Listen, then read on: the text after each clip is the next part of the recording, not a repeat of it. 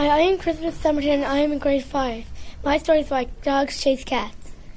Once upon a time there was a cat named, well, there was no name. Well, she was in bed one day with dog. So, dog woke up one day and went, went to go to work.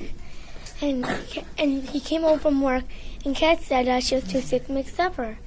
So dog made supper that day and the next day dog went to work and cat said she was still sick.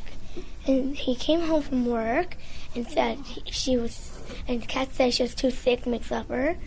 So she still stayed in bed. And the next day, dog went in the cupboard to see if she was actually.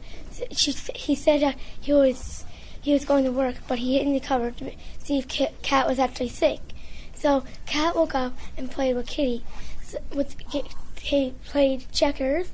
So dog jumped out the cupboard and started chasing cat around. So that's why dogs chase cats.